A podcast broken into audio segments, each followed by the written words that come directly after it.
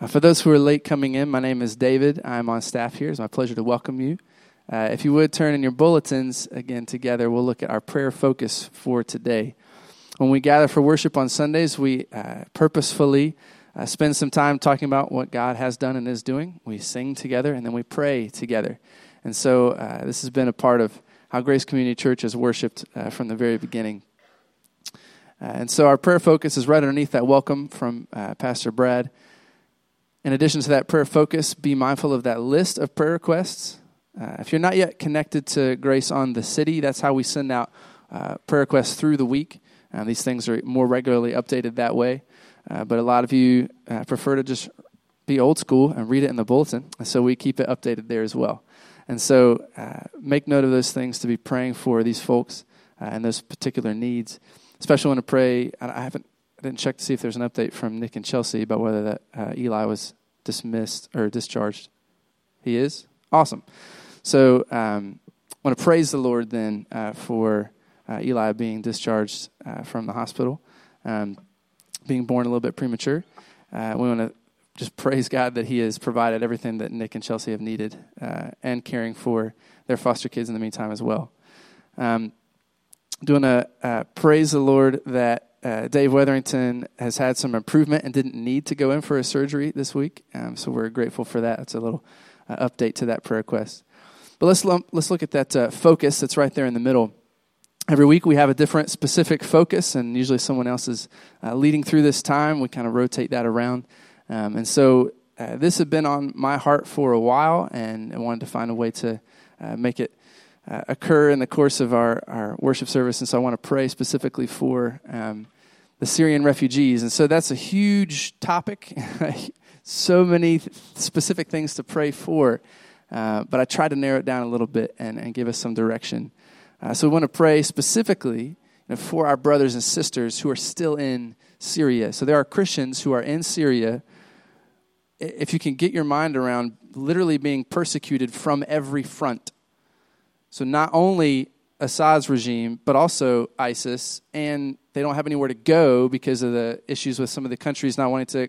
So, so our brothers and sisters, like our brothers and sisters in Christ, uh, who are persecuted from every side. Praise God that He says you are pressed but not crushed, persecuted and not abandoned. Like, but we need to pray that they remember the scriptures, that they are encouraged by that in the midst of what might not feel anything like uh, what Paul promises. Uh, and so we want to pray for our brothers and sisters, uh, especially. In addition to that, I want to pray for the churches of Europe.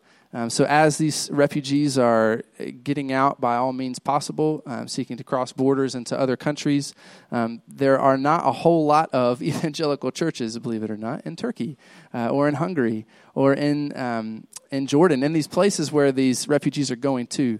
So it's a tremendous opportunity for the churches that are there, for the churches that believe the gospel and love people in light of that. Uh, it's a tremendous opportunity for those churches to grow as the gospel uh, brings a hope beyond just the physical to these refugees. So pray specifically for the churches in Europe and in the Middle East that are receiving refugees that they might step in and do what only the church can do. Only the church can bring a hope that is beyond uh, just the physical, uh, you know, immediate needs. And those are just as vital. So we also want to pray for um, these refugees uh, and the ministries and churches that uh, have impacts uh, over in Europe. And so this, again, is, is a huge thing. It's hard to get our minds around, but there are a lot of ministries already trying to do things. Uh, and so we want to pray that we as a church in America would be discerning of the ways that we can have an impact in Syria. If God's gifted you financially to have wiggle room in your budget to give, uh, do some research of the, the groups that are giving most directly uh, to those who are suffering. Uh, if you're in opportunity to to go, there, there's probably ministries that are help structuring those things as well. But we want to pray that as a as a church, uh, as the capital C church and all across the world, and the, the bigger the church in America, and then also our local church, Grace Community Church, that we would be mindful of however God would lead us uh, to care for the refugees. The most immediate way that we can do that is through prayer. And so that's why we spend time doing that today. So, with these three kind of focus uh, aspects on our minds, um, I've asked Scott to open us in prayer. Uh, please lift your hearts with us as, uh, as we pray together, and then I'll, I'll close after Scott prays. So let's pray. God, we lift up the, the churches of Europe and, and East Asia that are receiving refugees and pray that, that these churches might be empowered by the Holy Spirit to, uh, to love with meeting those immediate needs and love longer term, helping families adjust. As Scott has prayed, God, I pray that uh, these churches that have that are on the ground in the front lines would be uh, just so uh, overcome with your love for them that it spills over into uh, an overwhelming love for all those who are who are coming across those borders. I pray for the church in America that we would be wise uh, in responding to uh, how this issue has been politicized. I pray that we would be wise uh, in using our resources as we can uh, to love and serve those who are in such a different part of the world. I pray that you would help uh, each of us to indeed uh, attain to what Paul has commanded him to pray without ceasing. And I thank you that you have given us uh, the Holy Spirit that enables us to actually do that, to turn our thoughts to prayer, to make them captive. I pray that you would now take uh, these things that we offer to you as tithes and offerings, God, and build your kingdom. Uh, let your glory continue to be uh, displayed in our community. I pray that you would be glorified as we give over and above even what we can, uh, because you have given everything to us in the first place. So we give in response. And we love you. And it's in Jesus' name that we pray. Amen. I'm grateful that we can gather openly and proclaim Jesus to be Lord of all without fear of any persecution. How appropriate that today we talk about the Syrian refugees, especially the believers amongst them, because the people in Hebrews uh, that were in Rome when Hebrews was written to them were in very much a similar uh, situation. I, I, I love to read history. Anybody else strange like that? You just love. I, I love history. Uh, I always my my go to uh, guy is Mr. David Webb over here. I told him about a book last week, and he responded exactly like I knew he would. I've got to read that book. I'm going to read. I knew, I knew what his response would be. If you love history, you recognize something about it. There's a foundation that has to be laid in order to get to the good stuff. I just finished a book called In the Garden of the Beast uh, about the American ambassador and especially his daughter, um, William Dodd, and his daughter Martha, who uh, were in Germany in the mid 30s. He was the American ambassador. Just so much I could, t- I better not even start going into it. It was fascinating. It read like a novel after the first five or six chapters.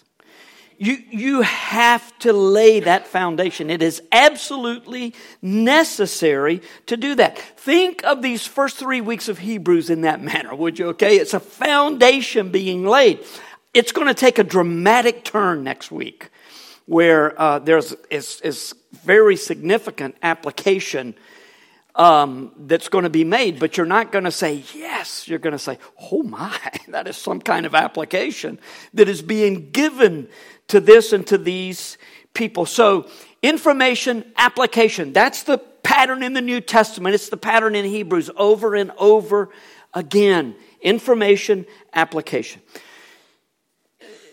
Speaking of stories, this, no, this history read like a novel, but speaking of stories, is there someone in your family that whenever you're watching a movie figures out what's going on before anybody else does? You, don't you think the Lord has a sense of humor that He puts one of those in every family? I mean, it's just like, it's like, well, you know what's going to happen.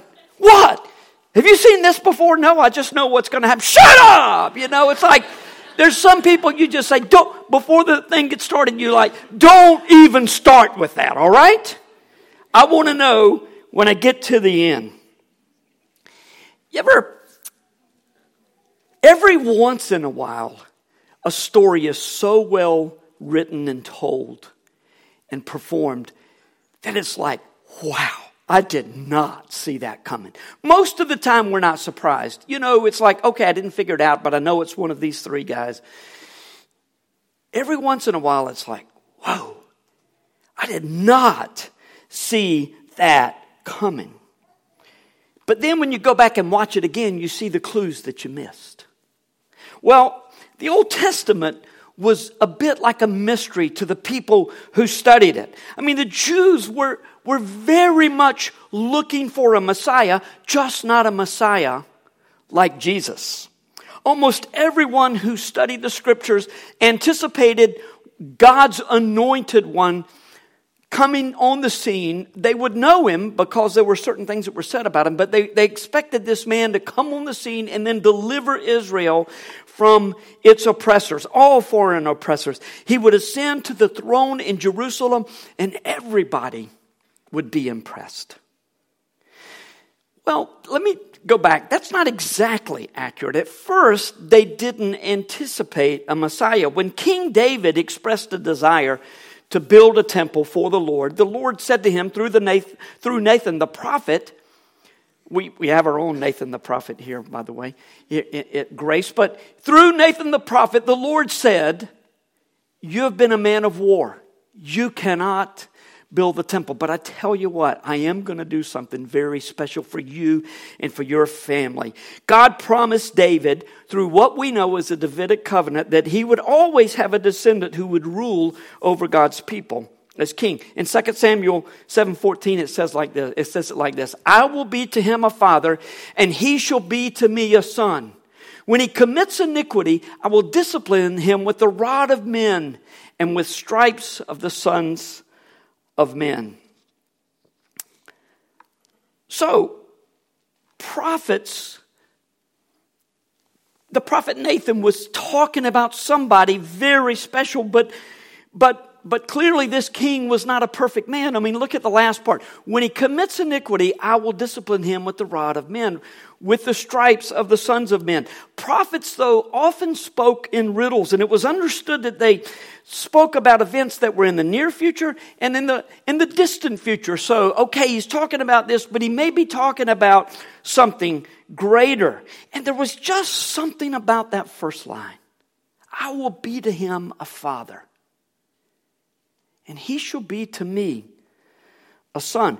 Maybe there was more to this promise than one of David's descendants ruling on the throne. I mean, look at Solomon. We all thought he was going to be a great one, and he started out incredibly well. But he didn't finish so well, did he?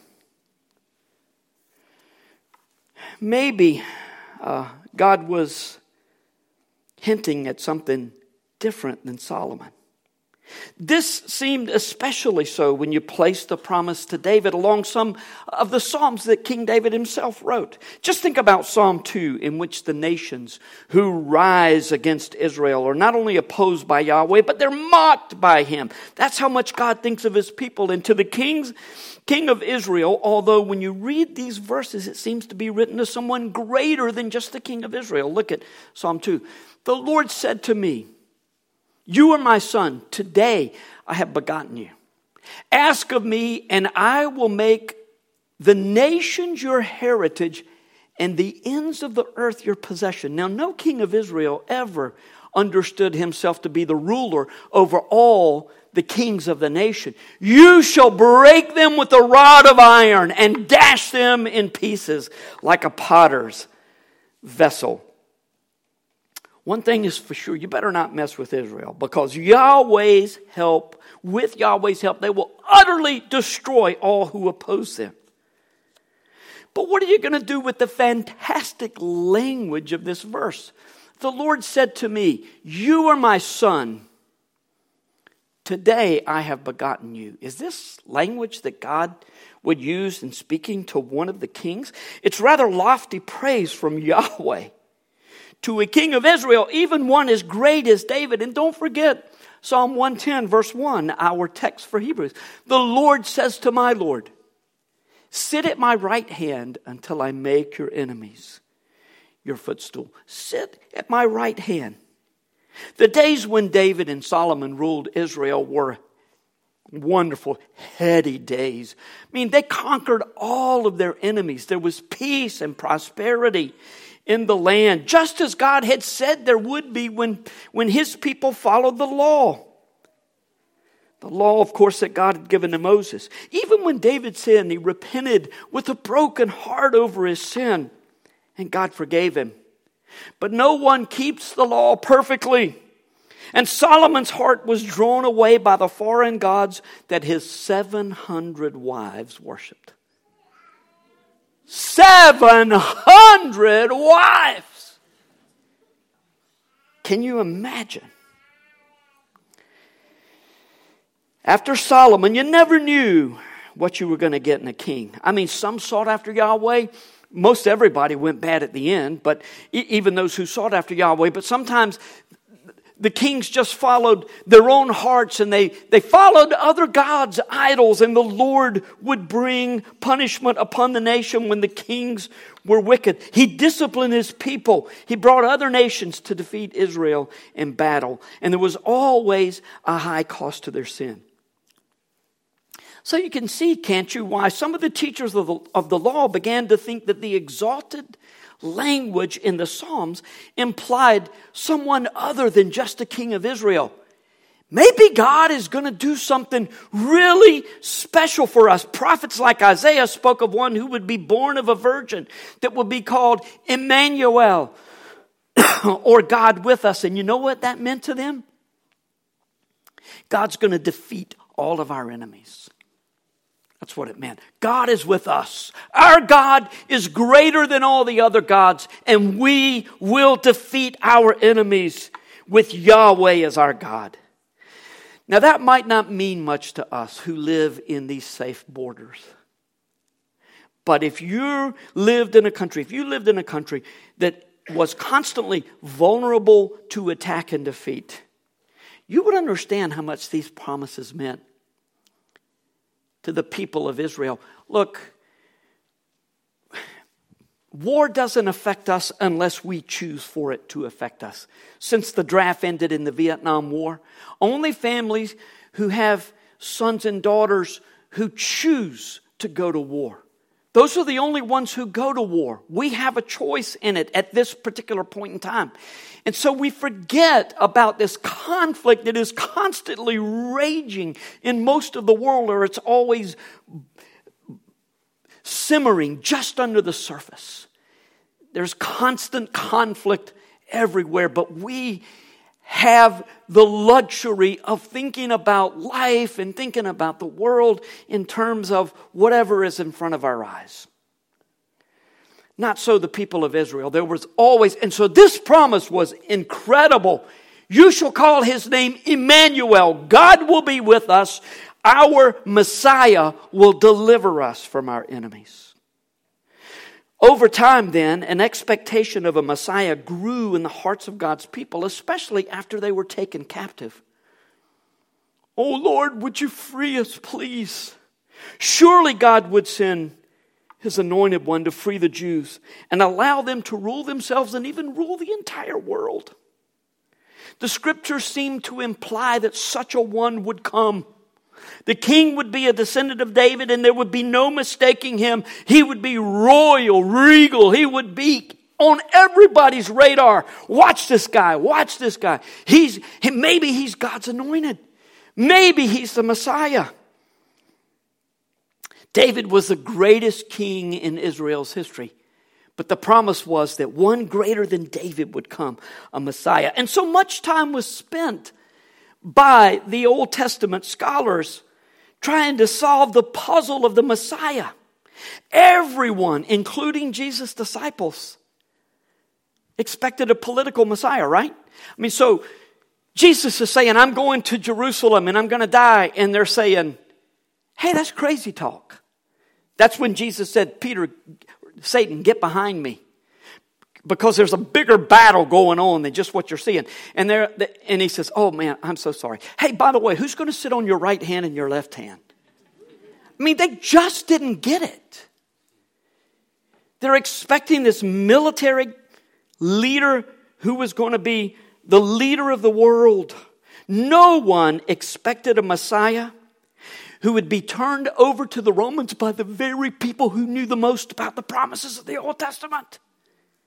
The Jewish leaders, the religious leaders, they were the ones that were constantly saying, Will he come? Will he come? Look, I, read several years ago, and, and, and I, I didn't run it down this time, so maybe I shouldn't say it, but, but, but I read that the, that the Jews were actually expecting the Messiah two, three hundred years subsequent when, to when Jesus came. So they were the original date setters, except in reverse. You know, we expect Jesus is going to come yesterday. I, I, did I miss the end of the world on September 23rd? I think I did. Is there a super moon somewhere, blood moon? You know what? This pattern is all over the scripture. Eve expected, this is the man. The, the, the leaders thought, this is it. Jesus is going to come back over and over and over. People are constantly expecting God to do something. When David was given that promise, they thought, maybe Solomon. I mean, look, he looks like the part, right? He's the guy. So I'm not suggesting we don't look. In fact, one of our great sins is we don't expect the Lord to return because we live in heaven. So why, why do we need him to return? Well, it was unthinkable that the Messiah would be crucified. Unthinkable. That was before the puzzle had been solved, though. After Jesus rose from the dead, it all began to make sense for three reasons. First, during the time between Jesus' resurrection and ascension, he explained to his disciples how the prophecies had all pointed to him. Now, we don't see the times where Jesus is talking but Peter was not in a daze when he got up at Pentecost and started putting two and two together in the Old Testament and saying, hey, it was all pointing to this day. Jesus was leading them and they were searching like crazy.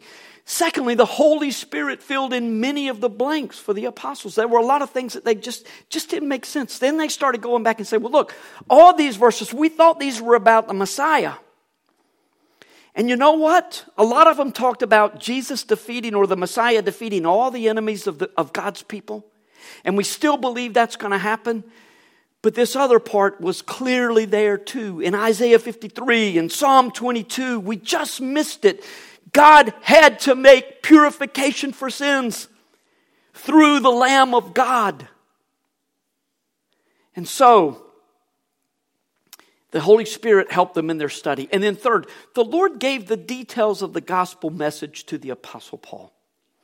Look, when you, when you read through the New Testament, you're looking at, at the Gospels Matthew, Mark, Luke, and John, and, and some people say, Jesus' teachings are so simple. Jesus' teachings were interpreted by the apostles, if you will you have to understand it puts it, it, it, again it's that puzzle. It's not simple and yet it's solvable. Allison last week I, am so grateful for the for the for the wife that god has given me for the encourager that god has given me. After sermons she usually says that was great. And i'm like yeah whatever yeah. But she's, she, she's just an encourager. And it's rare that she points something out. But last week she said, You know, you might want to think about this because I said, if you are God's child, He expects that you will be able to understand this. And, I, and she's right. We all learn at different levels, right? There are layers of information here. Some of you are getting this much, and others are getting this much. And part of it is because you've been at it longer, you've been thinking about it longer. So I don't want anybody to be discouraged, but God will help us if we hang with it. In fact, here's my confidence in the Holy Spirit. If you've been here these three weeks talking about Hebrews and how it's introduced and trying to figure out how it all fits together, it may feel like utter Greek to you. It may feel like, what's the point? One day, the point will be crystal clear to you. And you won't even know, you won't even remember this. But the, because of the information that we're gaining, then it all comes together when it's supposed to, and the Holy Spirit puts it all together. So let me encourage you to just hang in there and let's do what all of the people of God have done through the years, try to figure it out. Over time, God figures that, puts it out clear for us, and we're able to see it. So, three different ways that, that the Lord has solved the problem for us. Once again, the book of Hebrews may be the best place in all Scripture to see how the entire Bible works, how it all fits together. I'm going to finish up chapter 1 today, and I know we're halfway through now. I realize that. So we're going to read it in just a moment. And, and, but I want to say this if you were just reading through Hebrews without some explanation, if you were just reading, you would think, wow, this is a bunch of random verses that are kind of thrown here together, and this really doesn't make that much sense to us. But think about this. William Lane said this These verses are presented as the Father speaking to the Son, and the church is allowed to listen in. As that is the case, resist the temptation to think, how exactly is this going to help me with a cantankerous coworker or roommate this coming week? How can I improve this area of my life or that area of my life? I know that's a temptation. And, and, look, you can find that so many places in so many churches. And I'm not saying, so if you want, that's not my point at all. I'm just saying, you know what? This is exactly, and you'll see it in just a few minutes. This is exactly what the Lord would say to those Syrian refugees. And this would come alive and it would mean the world to them. And don't think because we sit in safety today that we always will. Oh, there you go, fear mongering. Really? Come on. Look, history, not talking about scripture that says that, that, that all who live godly in Christ Jesus will suffer persecution. History alone. I'm a history nerd, remember? History alone tells us this can't last forever. This American thing. It's not going to last forever. It may be done in another one or two hundred years. I cannot see it lasting that long. It may be done in another two or three years. I don't anticipate that. I really don't. even if I sound like I do, I don't. I surely hope that's not the case. But sooner or later, these words are going to be very life to us. If you have a terminal illness, if you have lost your job, these words are life to you. Hebrews is loaded with instruction and application, but the writer lays a solid foundation of knowledge, and we are best served to follow his lead. I, I think we'll all agree that there's a lot about angels in chapter 1. In fact, a lot of preachers would use this as an opportunity to preach about angels. The writer who preached the sermon of Hebrews on paper used it as an opportunity to preach about Jesus. The title of today's message is a bit tongue in cheek. The answer is always Jesus. I mean, it's not like, you know, you're looking in the Bible, it's not like, where's Waldo? Or like the Sunday school kid, you know, that somebody says, what's the answer? And, uh, is it Jesus? You know, is it Jesus? But if you put on the right glasses, and that's what the New Testament writers help, help believers to do. They said, Let me show you, the, let me give you these glasses because when you put them on, you'll see Jesus everywhere in the Bible, everywhere in the universe, everywhere in life. So let's read our text, beginning with verse 1, and then we're going to look a little deeper before coming to the Lord's table because we will not take time to walk through these verses one at a time. I'm going to include the references on the screen after the Old Testament passages that are quoted, seven of them. Don't try to write them down. You can find them easily in, in almost any Bible, just in the ones that just barely have these little textual notes down below. I just want you to see how the writer saw Jesus everywhere in the Old Testament, especially in the Psalms. So if you would, please stand for the reading of Scripture beginning in verse 1. Long ago, at many times and in many ways, God spoke to our fathers by the prophets. But in these last days, He has spoken to us by His Son, whom He appointed the heir of all things, through whom also He created the world. He is the radiance of the glory of God and the exact imprint of His nature. And He upholds the universe by the word of His power. After making purification for sins, he sat down at the right hand of the majesty on high. having become as much superior to angels as the name he has inherited is more excellent than theirs. For to which of the angels did God ever say, You are my son, today I have begotten you? Or again, I will be to him a father, and he shall be to me a son. And again, when he brings the firstborn into the world, he says, Let all God's angels worship him of the angels, he says. He makes his angels winds and his ministers a flame of fire. But of the Son, he says, Your throne, O God, is forever and ever the scepter of righteousness, a scepter of uprightness is the scepter of your kingdom. You have loved righteousness and hated wickedness. Therefore, God, your God, has anointed you with the oil of gladness beyond your companions.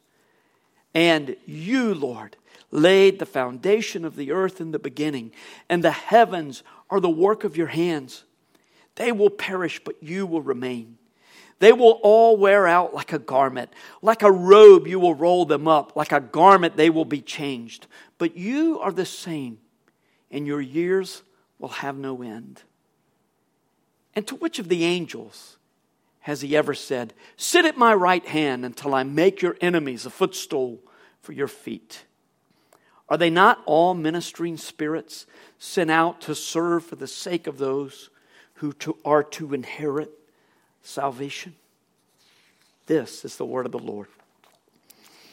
Father,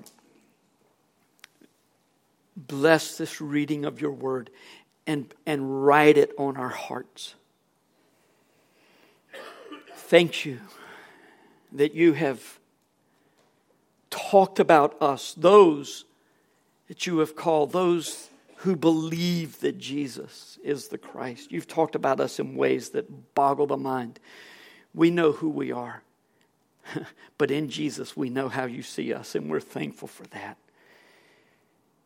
Give us understanding and change us as a result. In Jesus' name, amen. Thank you, and be seated. When the writer of Hebrews contrasts Jesus' position with that of angels, he's not putting angels down. Look, if you think of an angel as uh, the bumbling Clarence and It's a Wonderful Life, or one of the sweet and kind and innocent uh, types of creatures that we see in the 21st century, portrayed in the 21st century, uh, you're going to have one opinion. But when you look in Scripture, everyone who saw an angel nearly fainted with fright. Angels were magnificent, marvelous creatures. Everyone, everyone understood angels to be ministers or messengers from God. It was understood by all that angels had played a role in bringing God's law to Moses and thus to the people of Israel. Israel. All would have seen angels as superior beings to humans. Would you? If you saw one, you would think so. You would say, oh, yeah, angels are superior to humans. At the end of the age, you don't want to be the wrong, on the wrong end of an angel's business.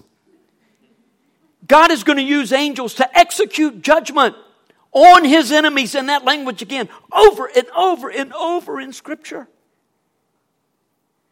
We don't like to think in those terms, but the Scripture presents God in those terms. We like to talk about contextualization.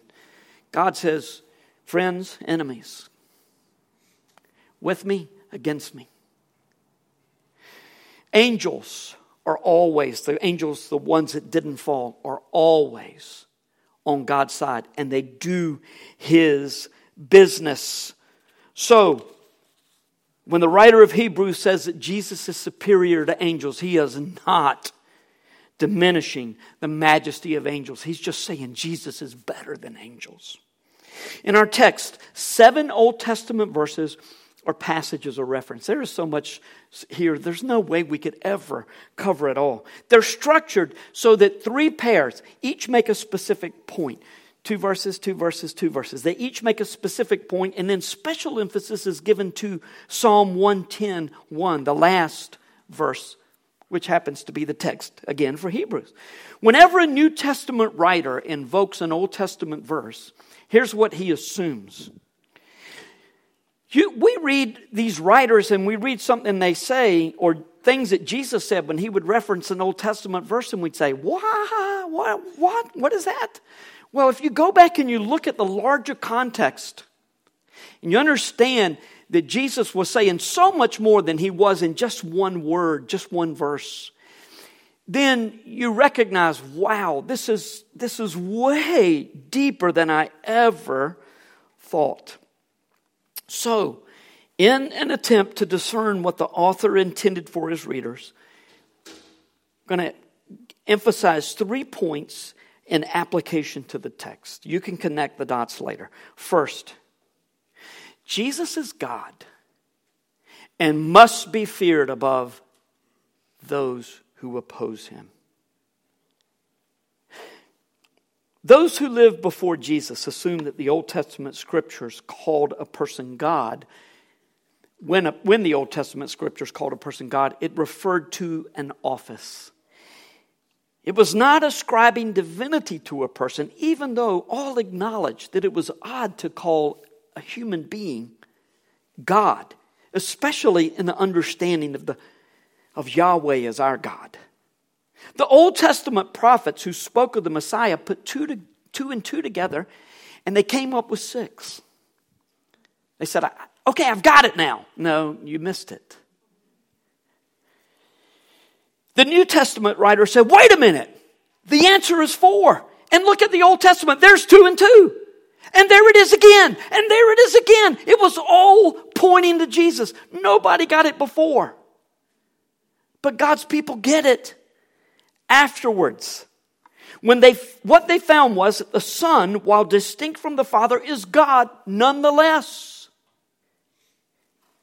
Furthermore, the Old Testament prophecies about a conquering king are still true. It's only in the future. We want it now, right? I do. I hope it's now. I hope it's I hope I hope Allison and I don't make it to the mountains for one night tonight to, to see our kids and grandkids. As much as we want to see those grandkids. I hope he comes back before then. It was important for the members of this little Roman church, this little Roman house church, to remember this. See, the temptation was to abandon Jesus out of fear. But the writer is saying, and he's going to say it in very plain language next week in chapter 2 God is to be feared above Caesar. Maybe it would be just easier to go back to Judaism and then you'd still be worshiping God, right? Well, if Jesus is God, the logic of that breaks down fairly quickly. If Jesus is God, we have no choice but to worship Him and to deny Him is to risk His denial of you when He comes in His power and glory. He is to be feared above any earthly power. Again, really easy. I am the most fearful. I was fearful of my shadow until I was 45, 50 years old, somewhere along in there. I'm a fearful person. So this is big talk. But you know what? If that day comes, God will give me the courage. God will give me the courage. Second, Jesus is God, and He's worthy of our highest praise and worship. In Hebrews 1 6, Jesus is referred to as the firstborn. Heretics want to put the emphasis on born, as in Jesus was created. But the New Testament authors understood correctly that firstborn was a designation of position and rank. If a couple in our day has three children and they both die, great pains will have been taken to make sure that their assets are distributed equally in most families, right? If you're the youngest, you're expecting the same share as the oldest, right? That was not so in the ancient world. Typically, the eldest would get the lion's share of the inheritance, sometimes a double portion, sometimes even more than a double portion. Typically, uh, the first born male would become the patriarch of the family. Once the father died, then the next, the, the oldest son, has this position of rank over all of the affairs of the family. Over and over in this text, the author affirms the deity of Christ and in designated Jesus as firstborn. Jesus' rule over all things and all creatures in the universe is established. Jesus is over all. He's over Caesar who threatens you, he's over all. The end of verse 6 tells us that Jesus is worshiped by angels. And worship, as we know, is reserved for God alone. Jesus is more than worthy of our worship as well. Not only in song, as we sang so beautifully. I, I, you know, I just think, why are we doing this? Why are we singing these songs before the sermon? I mean, the, the songs that David picks out perfectly emphasize the point of the text over and over again. And that happened so much this morning. I just kept thinking, why now? Why not later? So the preacher said, Angels worship Jesus, and implied was, so should you. He is God, and He died to save you. If you're called to die for Him, so be it. Last, Jesus is our ever faithful King who is worthy of our trust. Hebrews presents Jesus as prophet, priest, and king. There are all kinds of complications with him being all three. We'll get to that as we go. In this first chapter, the author is making absolute his claim that Jesus is the king that was prophesied in the Old Testament. The members of the house church knew that if they defied Caesar in claiming that Jesus alone is Lord, then they were in trouble. When, through the years, this wasn't happening at this exact time, but very shortly after this, after the mid 60s, Christians were required to say, Kurios Caesar. In other words, Caesar is Lord. Kurios, the word for Lord. Also, the Greek word for Yahweh in the Old uh, let's don't go there. Caesar is Lord. But you know what the Christians would say? Kurios Jesus. Jesus is Lord. He's the only God. And later, after this initial round of persecution, the emperors they just they didn't want to execute Christians on a big on, a wide level, and they would say, "Yeah, yeah, yeah, I, I get that. Okay, right. Jesus is Lord. Yes, just say Caesar is Lord, and then you can say Jesus is Lord all you want." And they would say, "Kurios Jesus," and they would say, "Crucify him. Take him to the arena." And it was quick usually. Uh, there weren't many appeals for this unless you were a Roman citizen, but most people weren't Roman citizens, especially Christians. Now, so here's the interesting thing Jews were given a special exemption. Jews didn't have to say Caesar is Lord because they would have to execute the entire race of people, and that was complicated because they were spread out all over everywhere, and things just didn't function in Ephesus the way they did in Rome and, and Antioch of Pisidia and all these different places. So, so look, okay, the Jews get a pass. All others in the empire, including Christians, were required to declare first allegiance to Caesar. So, what if that became true in our land? What if the government said it's fine for you to worship Jesus as long as you say that the President of the United States is Lord first? Then you can worship Jesus. What would you do? That was the question that the church faced for about the first 250 years of its existence. I mean, at the time of this writing, they didn't even get the opportunity to deny Christ if they were arrested. Because Nero needed scapegoats and Christians fit the bill very nicely. So if you were going to avoid persecution, you better deny Jesus now. There was safety. These were all Jewish believers, or most, most of them were. There was safety in saying, I'm a Jew, I'm not a Christian but I'm still worshiping Yahweh. And the writer's saying, No, you're not. If you're not worshiping Jesus, you're not worshiping Yahweh. So, how did the author encourage these believers? You can understand that why they were nervous. How do they encourage them? Well, look again at verses 8 to 12. But of the Son, he says, your throne, oh God, your throne, Jesus, is forever and ever. This is one of the great things.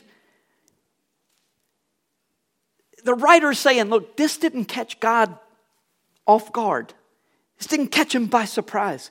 Your diagnosis, your, your, the downsizing of your company, that didn't, the, the person in your family that despises you, none of that caught God off guard.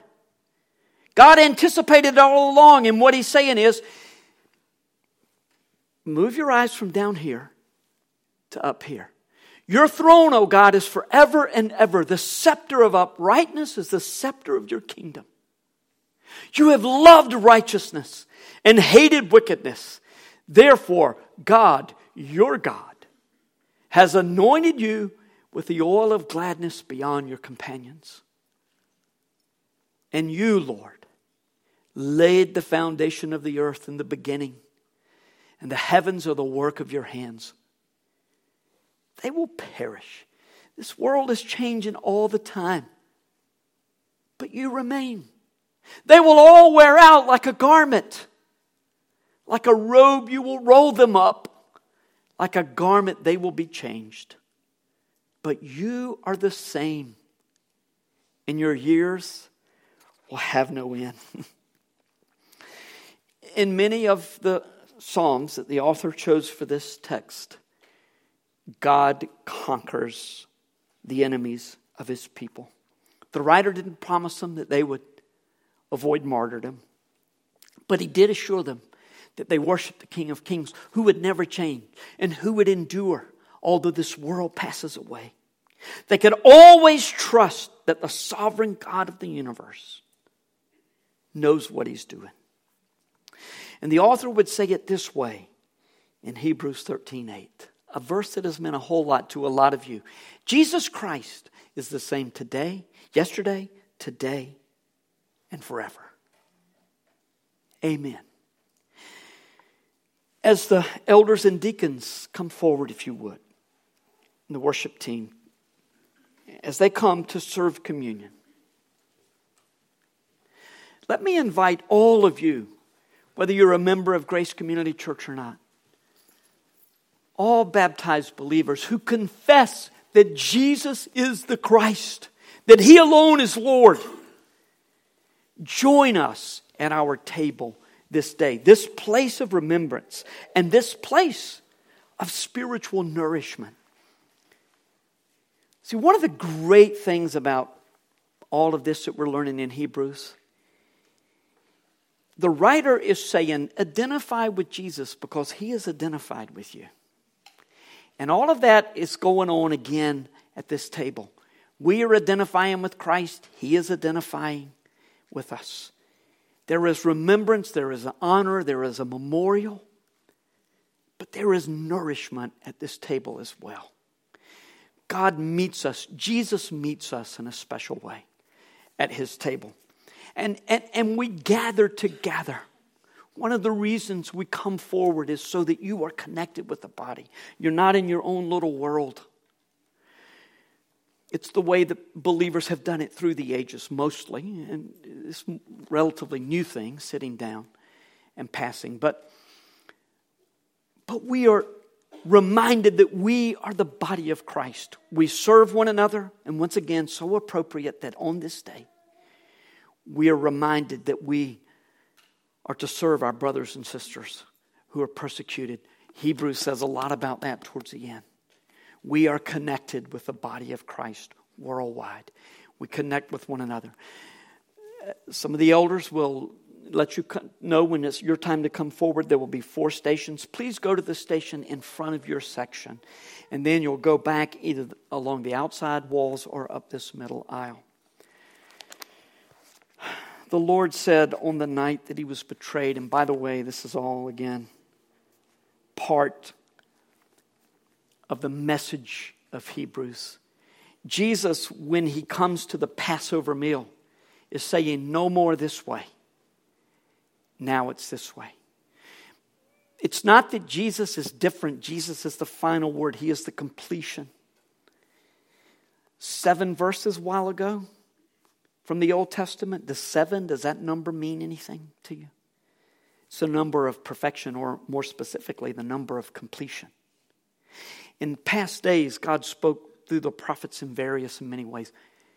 In these last days, He has spoken to us through His Son. And we come to this table to affirm that God has spoken to us in His Son, and that our sins are not atoned for once a year at Yom Kippur, which was supposed to be the end of the world. They're atoned for once and for all. Jesus has sat down at the right hand of God. And we partake gladly acknowledging his forgiveness. In Mark chapter 14, we're told, and as they were eating, Jesus took bread and after blessing it, broke it and gave it to them and said, Take, this is my body. And he took a cup, and when he had given thanks, he gave it to them, and they all drank of it. And he said to them, This is my blood of the covenant, which is poured out for many. Truly I say to you, I will not drink again of the fruit of the vine until the day when I drink it new in the kingdom of God. And essentially, what Jesus was saying is part of the prophecies are going to be fulfilled in the next three days, next four days. Part will be fulfilled later. And the day that I come back is when I will eat again in the kingdom of God, when I come in power. For now, this is how we eat. This is how we are reminded that Jesus died for us. And this is how we identify with him, and he identifies with us. Let's take just a moment in prayer before we partake at the table.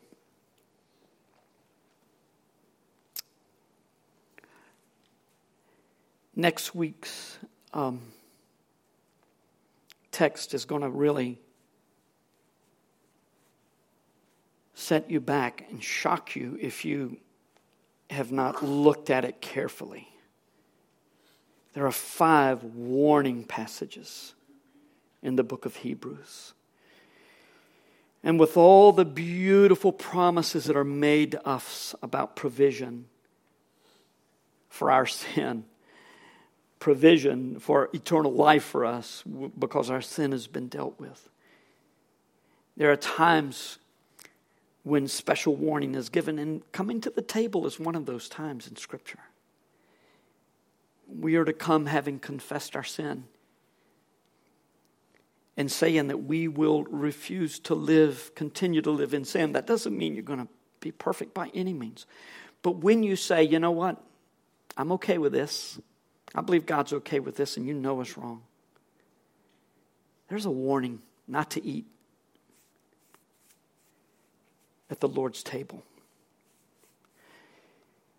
It all fits together this way. if you don't eat at this table, do you belong to Him? So, in other words, God's made provision for our sin to be forgiven. Take advantage of it. Know that God delights in forgiving us when we are contrite, when our hearts are broken over our sin. If there is something in your heart that you need to confess before the Lord, just do that right now, quietly, alone, in your own thoughts and mind, in your heart. Lord, forgive me. Please help me to overcome this sin that has a control on me. That's all he's looking for. Sincerely saying, I'm sorry. And sincerity, uh, can go just just ask the Lord, God, forgive me.